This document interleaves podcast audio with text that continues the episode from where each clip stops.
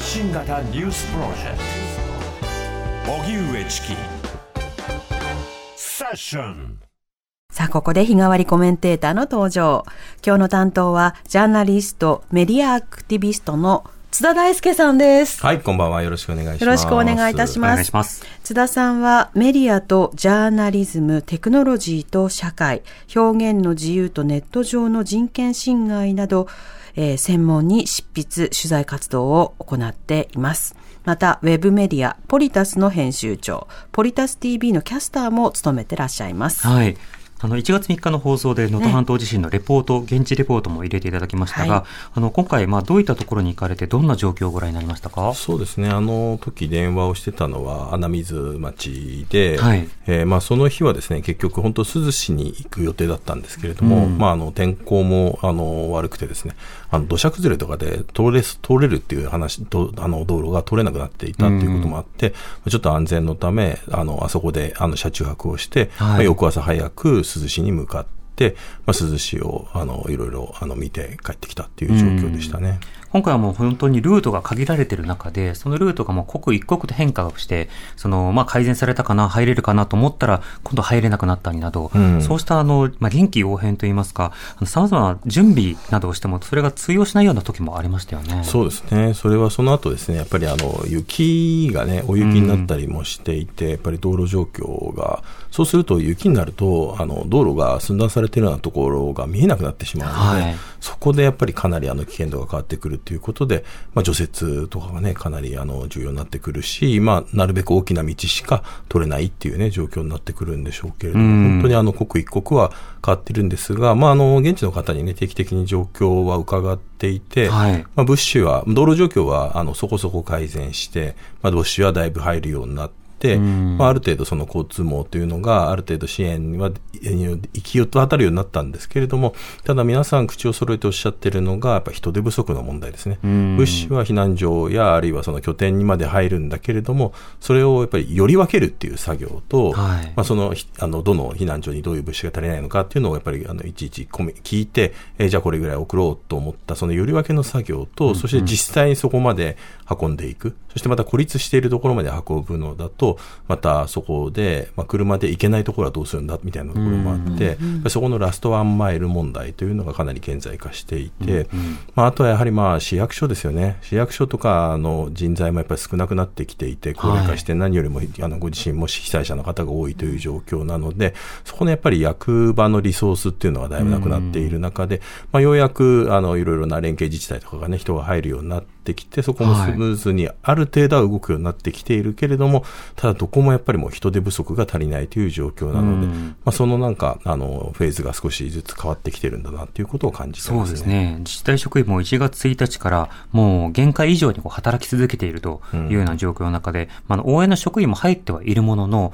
なかなか休めない。それからその下水であるとか、トイレ、お風呂、こういった問題がなかなか改善されないと、まあ役所の職員なども含めて、まあ休まる時間がなかなか確保できないということは聞きますよね。そうなんですよね。あとはあの朝日新聞デジタルでね、はい。あのちょっと前に SNS なんかでよくシェアされていたんですけれども、あの石川県の災害危機管理アドバイザーを務めてた神戸大の名誉教授の室崎義輝さん、まあ、インタビューがこれよく読まれてるんですけれども、はい。まあ、室崎さん、やはり今回ですね、初動の遅さっていうこと、これがやっぱり気になったっていう話をされています。まあ、あの発災から通常これまでの大震災だと、まあ、発災から2、3日後までは、まあ、自衛隊が温かい食事やお風呂を被災された方々に提供していたっていう話なんですが、うん。これ確かに僕もあの取材していて、すごいやっぱり気になっているのが、まあ、いろいろなまあ報道関係の人から話を聞くと、はい。まあ、孤立したところ、あるいは避難所、ちょっと避難所でもね、公公的な避難所であっても、少し外れたような避難所に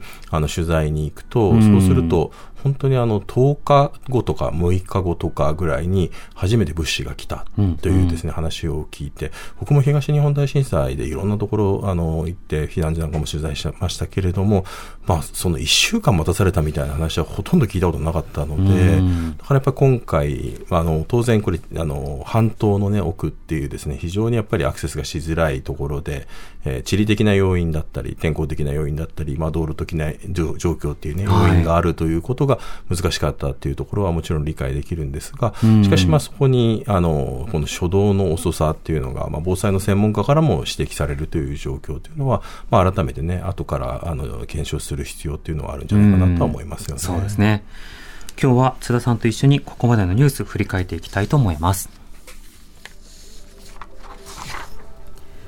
能登半島地震の発生から今日で2週間となります。石川県輪島市では震災の影響で止まっていたゴミの収集が今日から一部で再開。また、金沢と石川県七尾市を結ぶ JR 七尾線も今朝から運転を取りやめていた区間の一部で運転を再開しています。石川県内ではこれまでに222人が亡くなり、未だ22人の安否が分かっていません。一方、昨日初めて輪島市や珠洲市など被災地に入った岸田総理は先ほど記者団の取材に応じました。えーまあ、昨日、現地を視察させていただきましたが、今後の、まあ、取り組みとして、まあ、重視していかなければならない課題は、あこの、まあ、地元におけるこの道路ですとか水道のといったインフラ整備は、これからも時間を要する、かなり時間が必要とされるということを考えますときに、この被災者の方々の命や健康を守るという観点から、二次避難に力を入れていかなければならない、より一層力を入れていかなければならない、こうしたことを強く感じました。関係者への取材によりますと、自民党の派閥の政治資金パーティーをめぐる裏金事件で、安倍派の複数の幹部が東京地検特捜部の任意の事情聴取に対し、キックバックの処理について、会長案件だったと説明していることが分かりました。安倍派の会長は過去5年間では、細田前衆議院議長と安倍元総理が務めていましたが、すでに亡くなっています。特捜部は任意の事情聴取を重ねており、立件するかどうか慎重に検討しているものとみられます。今日の東京株式市場で日経平均株価終値は5営業日連続でバブル後の最高値を更新し、1990年2月以降、33年11ヶ月ぶりの高値をつけました。連日の株高の流れを引き継いで、好調な企業決算や円安などにより幅広い銘柄に注文が広がりました上川外務大臣が台湾の総統選で勝利した与党民進党の来清徳氏へ祝意を表明したことに中国側が抗議した件をめぐって今日林官房長官は台湾は基本的価値を共有する極めて重要なパートナーで大切な友人と強調しました。台湾での民主的な選挙の円滑な実施に対して我が国はこれまでも祝意を表明していると説明しました。アメリカ大統領選挙で共和党の候補者選考の初戦となる中西部アイオワ州の党員集会が開催されるのを前に、各候補が14日、最後の訴えを行いました。直前の世論調査では、トランプ前大統領が48%の支持を獲得。2位のヘイリー元国連大使は20%、3位のデサンテスフロリダ州知事は16%でトランプ氏が優勢となっています。おしまいに共産党は今日から4年ぶりとなる党大会を開催していて2000年から党首を務める C 委員長が続投するかどうかなどが焦点となります C 氏の後任には桜を見る会をめぐる追及で注目された田村智子副委員長の名前が浮上していて幹部人事は党大会の最終日18日に発表される予定です。それではこの時間は能登半島地震について珠洲市で取材をされた TBS テレビの吉田健一記者に伺います。はい、吉田さんこんばんは。こんばんは。お願いします。お願いいたしますよろしく。お願いします。さて、吉田さん、現在はどちらにいらっしゃるんでしょうか？はい、えー私は今、石川県珠洲市の中心部にある飯田地区にいます。はい。今日はどういった取材だったんでしょうか？はい、えー同じ珠洲市で、あの、先日まで孤立集落だった大谷町という地区で取材をいたしました。はい。この大谷町の、この高栄寺というお寺にですね、あの、住職と見られる方が下敷きのままで、で、今日救助隊がその救助活動を始めていた、この様子を取材いたしましたう。ん。今、救助活動ということですけれども、その様子というのはどうだったんでしょうか？そうですね、まあ、発生から2週間経って、で、救助隊も瓦礫の中を、あの、その下敷きの方を捜索しているんですけれども、はい。まあ、印象的だったのは、もう救助隊の隊長が、もう思い出のものがあったら残しといてやと大きな声で指示をしていたんですね。うん。だから、瓦礫の撤去っていう言葉に片付けられがちなんですけれども、はい救助隊員の方々も大切そうなものっていうのは丁寧に仕分けて、隅に置きながら一個一個あの撤去しているっていう作業が印象的でした。うん、なるほど。この大谷町の、例えばインフラや、それからライフラインの今の状況はどうだったんでしょうか？はい、えー基本的にはライフライン全部断たれてはいるんですが、い避難所に関しては、電気は非常用のバッテリーで保っている。うん。食事物資、ガソリンは、えー、と自衛隊の支援もあって、一応問題はない状況ですが、やっぱり断水っていうのは変わらずなので、はいえー水タンクなどでやりくりしているといった形ですあ。あ、なるとトイレであるとかお風呂などは非常にこう問題が残るわけですか？そうですね、トイレはもう断水状態なので、まあ、ショーはなんとかできるけどっていうような厳しい状態です。うん。お風呂も当然ない状態ですね。なると、清潔に保つ工夫や、それから、まあ、凝固剤とかビニール袋とかいろんな対応されていましたけれども、まだそうしたフェーズもあるということですか？そうですね、まあ、引き続きあの自衛隊の方とかの支援もあったりとか、はい。あの支援部隊が定期的に来てはいるので、なんとか生活はできている状況なんですけれども、うん。やっぱりそれだけではどうしても足りないものとかがあったりするので、はい。例えばあの飯田の中心まで4時間歩いて、えーなんとか買い足して戻ってくるっていうことをしている方もいらっしゃいました。ああ、なるほど。この寒さの中。はい。あの、足りないで、その、例えば、皆さんがお買い物に行かれているものというのは、例えばどんなものが見て取れましたか、そうですね、やっぱり食料も、うんあのまあ、やっぱし支援が長期化する中で、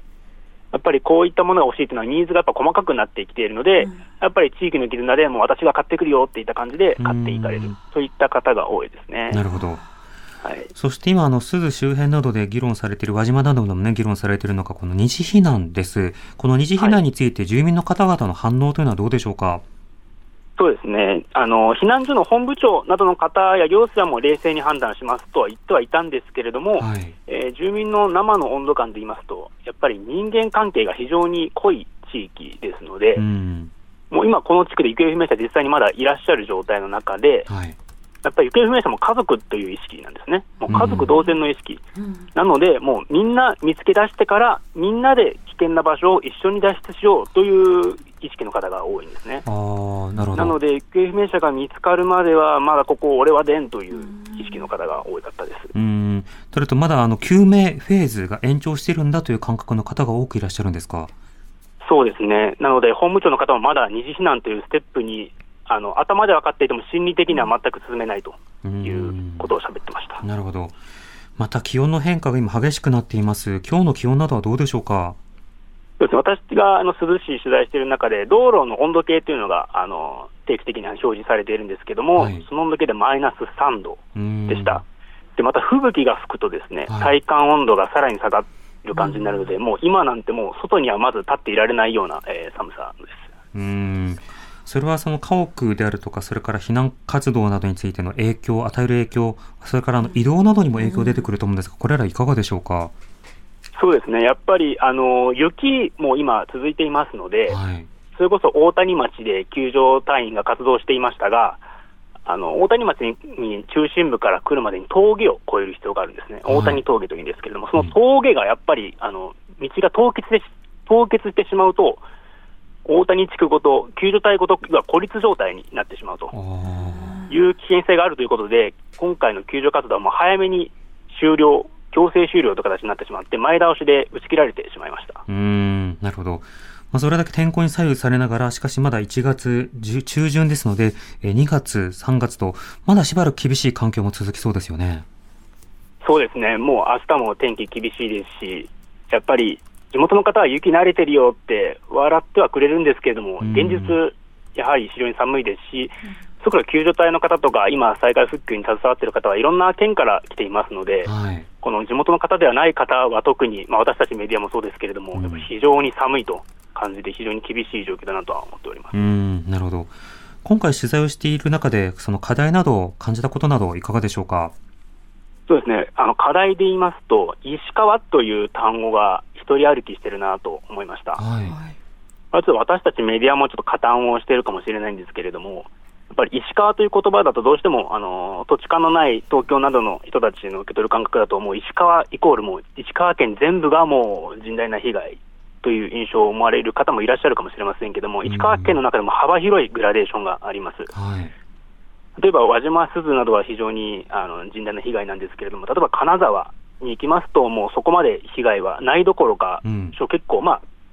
少し被害あるにはあるんですが、もう例えば駅前広場だともう TikTok を撮る女子高生がいたりとか、はい、あと繁華街である公認盆地区ではイルミネーションがあって、浜辺に行くとたこ揚げしてる人もいてといった、もう全く平常、日常があるんですね。はい、ですので、まあ、長谷知事とかがずっといたとされる石川県庁もですね、もう綺麗で、水道も全く普通で、なので、あの知事とか岸田総理が言ったけども、もう防災服着てるけども、やっぱ被災者にとっては、その金沢の景色っていうのは、温度感の差は感じるだろうなっていうのは非常に強く感じました。昨日ね、あの、岸田総理、あの、ヘリコプターなどで空、あの、空から、あの、視察をしたり、それからまあ避難所などについて短時間とはいえ、まあ、訪れたという状況があったりしましたが、その石川の中での温度差や、あるいは石川の中でも、まあ、実際に被害を受けてないところの、まあ、えー、様々な経済損失など、いろんな課題があるということですか？そうですね。やっぱりその金沢がじゃあ全く問題ないのかっていうとそうではなくて、はい、えー、金沢は金沢でやっぱり風評被害、その石川という言葉のあの一人歩きによって経済損失っていうのも気になるかなと思っております。特に外国人が急に減ったねっていうのは、金沢市民の方、数多くおっしゃっていて、えー、で今はまあ復興作業の関係者で、ホテルとかは満席なんですけれども、今後はすごく心配だなといった感じです。またですねあの避難所の中でもやっぱ格差があって、やっぱり大谷町のような最近まで孤立集落だったところの方からすると、岸田総理の言ってる場所はまだ被災地の中でもまだっていうような、私たちのところも来てほしいといった声は聞かれました。なるほど。自分たちがどうしてもその軽んじられているというか、あの無視されているというか、なかなか見捨てられているのではないかというような焦りを感じていらっしゃる方もいらっしゃるということですか？いらっしゃいましたね、うん、もうここにヘリでもいいから来てよって、もう叫ぶような口調であのおっしゃっていた方もいました。うんなるほど、取材に対してはどのようにお答えされていた方がいらっしゃったんでしょうか？あすみません、もう一度お願いします。取材に対して、そのそういった大谷町でのあの方々というのは、どんなお話をあの口々にしていましたか？そうですね、まあ、岸田総理の話もそうなんですけど、私私たちメディアもですね、やっぱり大谷町に来る、取材に来るのが遅いっていうふうに叱られました。うんっぱり2週間経ってテレビが初めて来たよとおっしゃっていまして、はい、やっぱり私たちメディアもですね、もう車で安全に行きやすい場所、かつその中で被害が激しいところだけをくくり出してるんじゃないかと。そしてそれが震災の全貌、石川の全貌のように、えー、お伝えしているっていうふうになってしまうと、やっぱ、まあ、金沢の話もそうですけども、はい、メディアの伝え方っていうのは私たちちょっと反省というか、考えながら取材をしなければいけないかなと思っております。なるほど。わかりました。吉田さん、ありがとうございました。あの、気をつけて取材続けてください。ありがとうございます。ありがとうございました。えー、珠洲市で今日取材された TBS テレビの吉田健一記者に伺いました。津田さん、今の吉田さんのレポートいかがだったでしょうか？そうですね。あの、まあ、金沢もね、あの、人が少なくなっているっていうんだと、あの、有名な近江町市場っていうね、うん、観光名所になっているところがあって、あの普段の道路に行くと、まあ、海外のインバウンドも含めて、もう人気の海鮮丼とかお寿司屋さんとかもずっと行列で1時間待ちとかなんですよね。うんうん、でも今もう本当にガラガラのようになっているので、そうするとね、はい、やっぱり、あの、石川県のね、やっぱり市中心の金沢が復興していかないと、やっぱりそこから、あの、あの、やっぱり能登に対する支援も弱くなってしまいますし、うん、逆に言うとそういう、あの、金沢のブランドの海産物とかっていうのは、能登から運ばれてきるものが多かったりもするので、はいそこのやっぱりあの関係にもね、中長期的な関係にも影響するので、多分そういうところもね、きめ細やかに伝えていく必要もあるんだと思いますし、うんやっぱり難しいんですよね。あの、モザイク上で、はい輪島市や珠洲市なんかは当然状況ひどいというのは皆さんはお分かりだと思うんですけれども、ただ珠洲市の中心部は電気もあって電波も入っているんですよね。んで、あの、奥能登の玄関地、玄関口って言われてる穴水なんかは、まあ被害は、あの、相対的に小さく見えるけれども、その中でもやっぱり孤立している集落もあったりもするので、はいだからやっぱそういうモザイク状になっていることをどうね、うんあの、やっぱりきめ細やかに伝えていくのかっていうこと、これなかなかね、こういう、あの、放送のメディアだとね、難しいところでもあるんでしょうけど、ええ今だったらまあネットでね、あの、そういう地図なんかとね、組み合わせて、あの、状況を伝えるみたいなこと、うんまあそういうことも多分、あの、工夫が必要になってくるのかなというのは話していて感じましたね。そうですね。さらなるマッチングというものを進めることが必要かと思います。この後、津田さんに今一番気になっているトピックスを伺うフロントラインセッションです。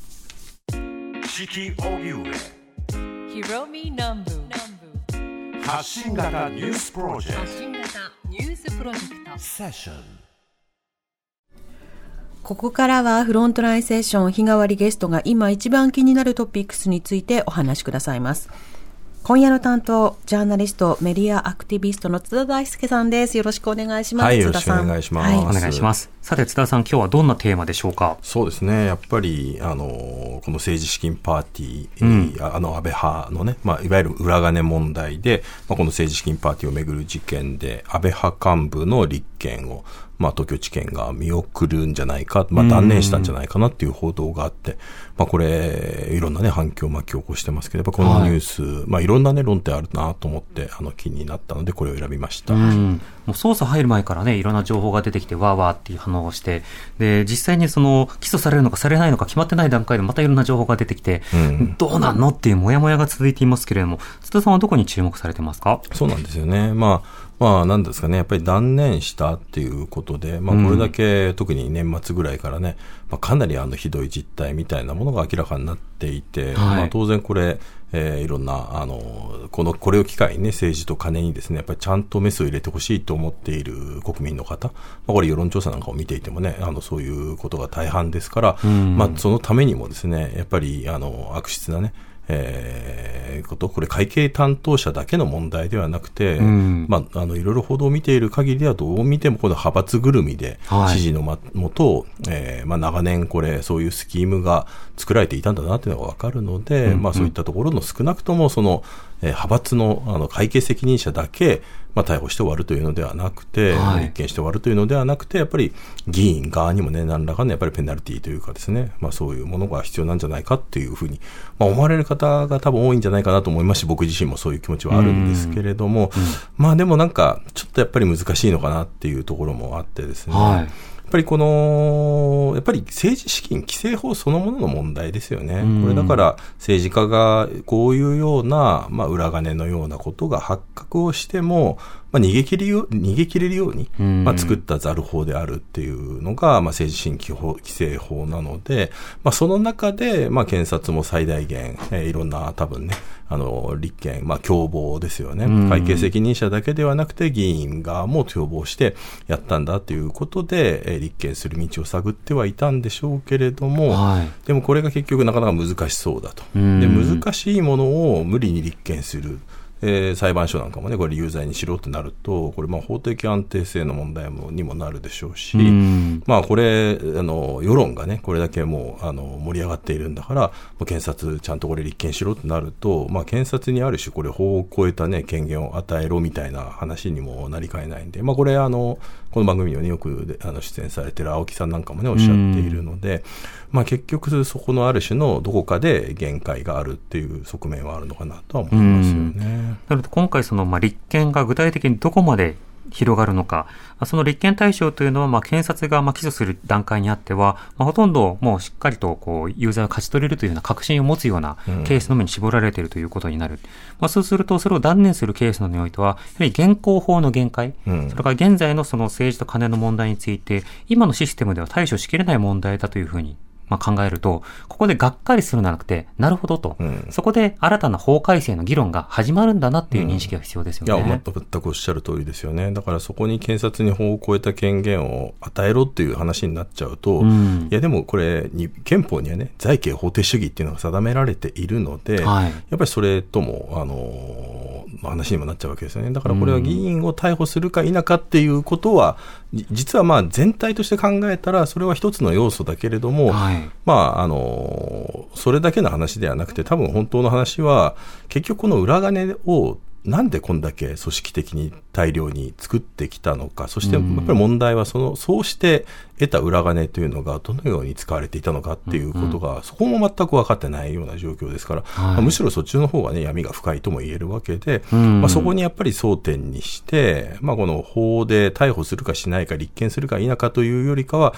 りまあ政治のあり方、政治問題として捉えていくっていうですね、やっぱそういう視点でっていうのも非常に重要ですし、ん。まあ、これだからさっき、あの、あの、チキさんがね、おっしゃったように、まあ、あの、これ、本当はだから、ここで別に終わりじゃなくて、はい。立件断念したら、ああ、終わって、国民の関心があの低くなってしまったら、これ、無意味なわけで、ああ、検察処分いいおしまいみたいな。そうなんですよ。やっぱ検察も腐敗してるわなんていうので終わっては意味がないわけで、むしろこれは政治問題なのであるということで、まあ、ここから先は本当にあの国会できちんと、じゃあなぜこのようなことが許されてきたのか、なぜ立件できなかったのかっていうことをですね、やはりまあちゃんとあの国会で議論して、まあ、政治資金の規正法の、ね、改正に、うん。えーやっぱりそこに多分焦点をね、移していく必要があるのかなというのは思うんですよね。まあ実際今日、あれですよね、自民党の森山総務会長が、えー政治資金規正法の改正を検討というようなことが先ほど報じられてましたけど、んでもこれもちょっとポイントでね、はい必要に応じ言ってるんですねうん。必要に応じて政治資金規正法の改正を検討するっていうことで、いうんや必要に応じてっていうと必要がないっていうふうに判断したらしないのかなっていう話になっちゃいますからね。必要に応じて検討するのはどの案件でも同じですからね。そうなんですよねまあ今すでに必要だと感じてるどうかどうかっていうところが一つのポイントですもんね。だからまあこれ世論が、これだからやっぱり多分重要で、世論がもうこれであのみんな意気消沈してね、しぼんでしまったら、あ、これ別にしなくてもいいなっていうふうに、まあ、実際これ後でも話出ますけども、あの文通費の問題がね、ん。えーここ2年ぐらいあの問題になって、最初はすごくあの大きな問題になって、これ改正しなきゃっていうところで、与野党ともね、そういうような話になっていたのが、はいなんか時間経ったら、どんどんどんどんこれが掘り抜きになっていたっていうようなこと、とこれやっぱ同じようなね、あの話になりかねないんじゃないかっていうこともあるんですよね。うん、そうですね。で、なんかやっぱり、やっぱそ似たようなね、あの話で言うと、実はもう結構お忘れの方多いかと思うんですけど、2016年に菅、当時の官房長官だった菅義偉官房長官と、うん。え当時の稲田朋美防衛大臣がですね、まあ、同僚議員の政治資金パーティーで代金を支払った際に、白紙の領収書を受け取って、はいはい。まあ自身の事務所関係者が後で自由に金額を書き込んでいたあれ結構問題になったんですよね。はい。問題とされたんですけれども、まあ、なんでそんなことやったのかっていうと、まあ、当日の、要するにもう、あの、事務作業っていうのがうん。ね、えー煩雑になるから、たくさん人が来て配るから、まあ皆さん持ってってくださいってやっちゃったんですって言ってましたよね。ね、で、あの水増しはしてないんですなんていうね、釈明をされたんだけれども、ただそれを結局、政治資金規正法の中では、法律上の問題がないんですよね。ん。そこをあのきっちりと、そこをあの記載したものをやるっていうことまでを法律で規定してないので、だから結局構わないと。ただやっぱり世論としてはかなり自民党に批判が相次いだ結果、はい。どうなったのかっていうと、えー何がや自民党が当時の安倍首相ですか、安倍首相があの指示したのは、えー代金を受け取った側が領収書に必要事項をきちんと書いて渡すように通達、申し送りをしてうん。終了だったっていうことなんですよね。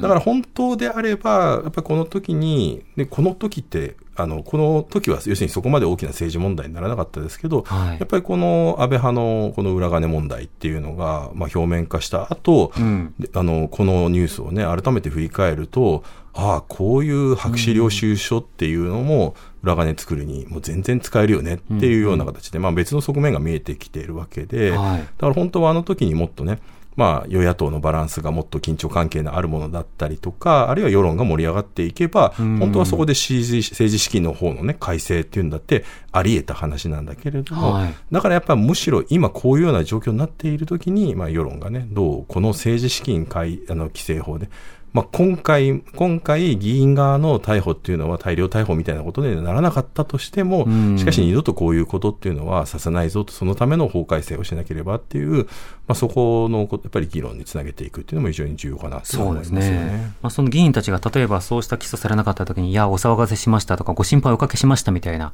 過去形で語り出したらこれも黄色信号で、うんあと今自民党があの刷新本部っていうのを作ってるじゃないですか。はいはい、安倍派がたくさんね、はいあの入っていることでおなじみの。あのー大体自民党が、例えば未来志向とか刷新って言い出したら私もまた黄色信号を働くんですよ。要は、あの、未来を向け向けて考えようって言った時に、過去のことはもうほじくらないでねになってしまうんですよね。で、今はその自民党の安倍派の中で何があったのかっていうことを自民党すら把握をしていない中で、刷新っていう未来の設計図を考える。つまり再発防止策を考えると言ってる時に、何が起きたのかがわからない段階で、再発防止でできるわけないわけですよね。だから党内のヒアリングを本当はすべきなんですけれども、岸田さんはそのあたりは検察に委ねますというふうに言ってるので、ちょっと事情作用が働かなさそうですよね。まあ、それって日本学術会議の問題もそうですよね。うん。あれもだから、本来は任命拒否っていうことが、どのような判断で、えーどのような権限で誰が判断して、この6人、あの6人というのが、えー除外されたのかっていうことが、まあ一切結局明らかにならなくて、はい。それには法的な問題というのも指摘されていたんだけれども、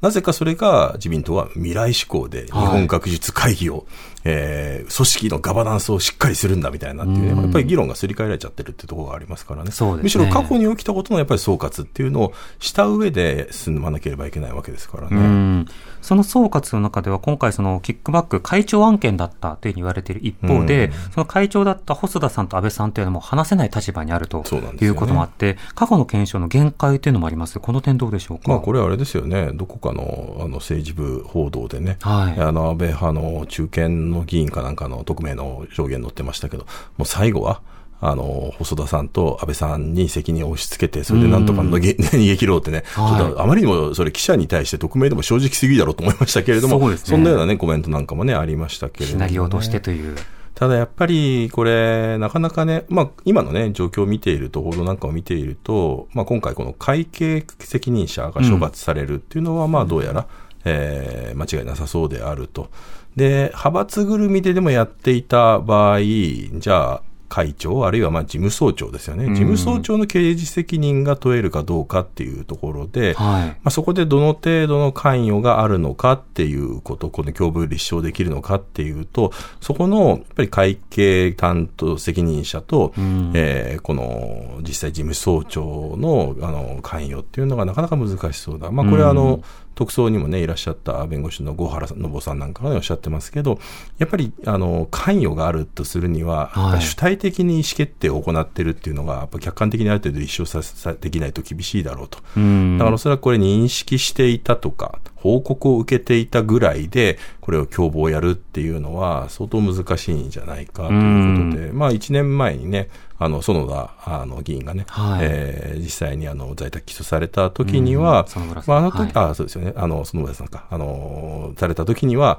あの時には、あの、結局かなりあのメールでかなり頻繁にやり取りしているみたいなものが、うんまあ、物的証拠みたいなものがあったことで、はいまあ、共謀が立証されたみたいなことがあメールるわけですよねマだったからっていうそうことですよね。なんですよね。でだから今回の自民党のやつは、あまりに根深くてみんなが当たり前にしていたからこそ、指示なんかが必要がなかったから、むしろ証拠が残らず共謀にならないっていう、ある意味、問題が深いからこそうん切り込めないっていう、何か不可思議な。そうなんですよね。うんまあ報道によるとね、これいつから始まってるのかっていうとね、まあ古くからはね、これ、あの、森尾さん、森喜朗さんが会長時代からあったんじゃないかなんていうね、なると、まあそうするともうみんなそれが、あの、当たり前のようになっていると、もう、あの、あうんの呼吸でできてしまうと。んあうんの呼吸でやるとその共謀が立証できないっていう、そういう話になっちゃってるわけですようね。ん。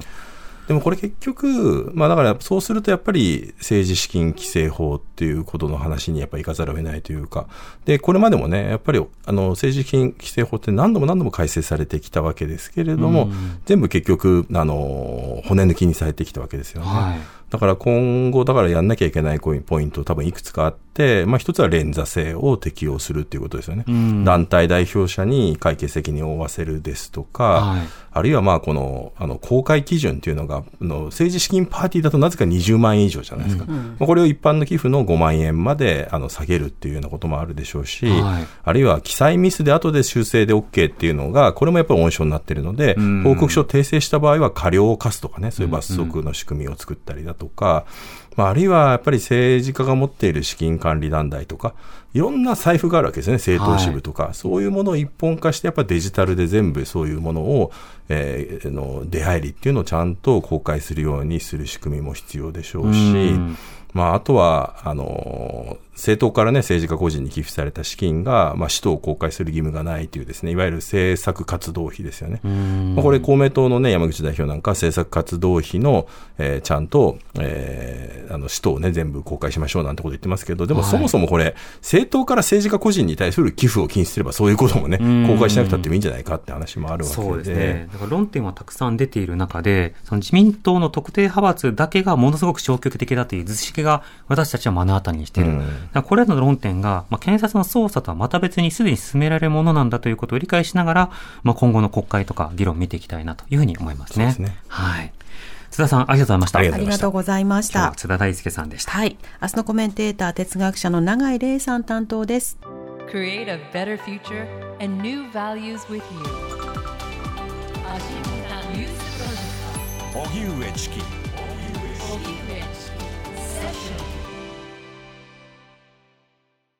もっとプールのスポットライト。誰一人取り残さない社会をキーワードにゲストをお招きしながら勉強するやつ。みんなで考えてゆこう。スポットライト。